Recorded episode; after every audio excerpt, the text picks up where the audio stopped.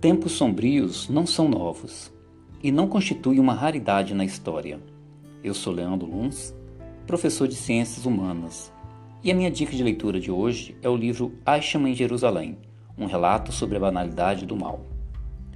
O problema de Eichmann era exatamente que muitos eram como ele, e muitos não eram nem pervertidos nem sádicos, mas eram e ainda são terrível e assustadoramente normais.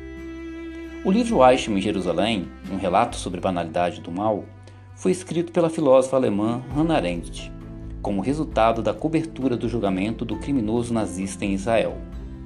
Eichmann foi um burocrata nazista que fazia parte de toda a engrenagem do Estado e contribuiu diretamente para a implementação da política genocida de Hitler, que consistia no extermínio dos judeus, o Holocausto.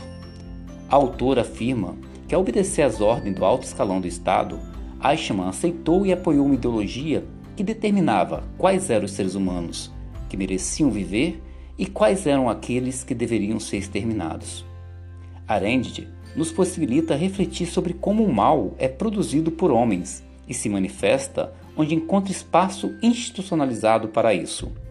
Essa trivialidade da violência corresponde ao vazio do pensamento, no qual a banalidade do mal se instala e podendo se tornar coisa habitual ou banal, gerando uma multidão incapaz de fazer julgamento morais, aceitando e cumprindo ordens sem questionar ou pensar.